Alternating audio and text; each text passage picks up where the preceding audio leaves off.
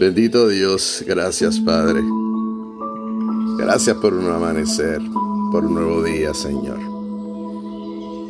Me acerco a ti, Señor Padre amado, para pedir en oración que intervengas. Yo intervengo, pero tú haces en la vida de estos seres que se han acercado a mí, que tú has permitido que se acerquen a mí, solicitando oración. Padre, toda la gloria es tuya y así lo hago saber. Y ellos así lo entienden. Pero agarrados de tu palabra, y tú no eres hombre ni hijo de hombre para mentir, y nos recuerdas que hiciste unas promesas con nosotros. Y una de ellas es asegurarnos que estarías presente en medio de nosotros cuando dos o más estuviesen en mutuo acuerdo para elevar una oración, una petición al Padre. Padre, me acerco con un corazón contrito y humillado, porque dice también tu palabra que jamás lo rechazarías. No soy digno de que entres en mi casa, pero una palabra tuya bastará para atender de manera sobrenatural la necesidad de este hermano y esta hermana. Señor, y así como hiciste con el ciego, porque dice tu palabra que en aquel tiempo, dice así, Jesús vio al pasar a un hombre ciego de nacimiento, escupió en tierra, hizo barro con la saliva y untó con el barro los ojos del ciego y le dijo, vete, lávate en la piscina de Siloé, que quiere decir enviado. Él fue, se lavó y volvió ya viendo. Bendito Dios, que dejas testimonio vivo, fehaciente, de tus poderosas obras y maravillosas, como solamente tú puedes hacer.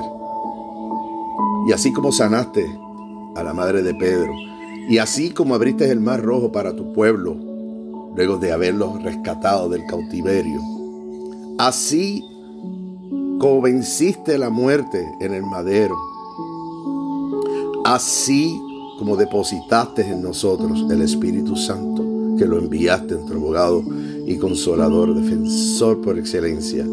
Así mismo, y sobre eso, me acerco a ti confiado, pidiéndote oración por este hermano, esta hermana, este amigo, esta amiga, esta persona que no conozco, pero que tú has permitido que este audio llegue a él o a ella.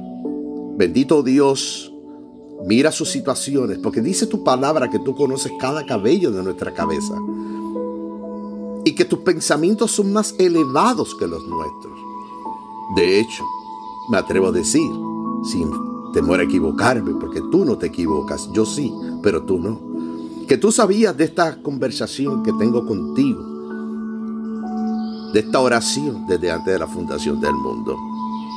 Así que tú sabías de este hermano, esta hermana, desde que estaba en el vientre de su madre.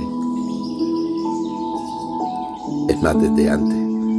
Y por ello yo te pido, Señor, que intervengas para que de una vez más toda la gloria reconozca tu poder, tu omnisciencia y tu omnipresencia, Señor. Gracias, Padre, por esta oportunidad tan maravillosa.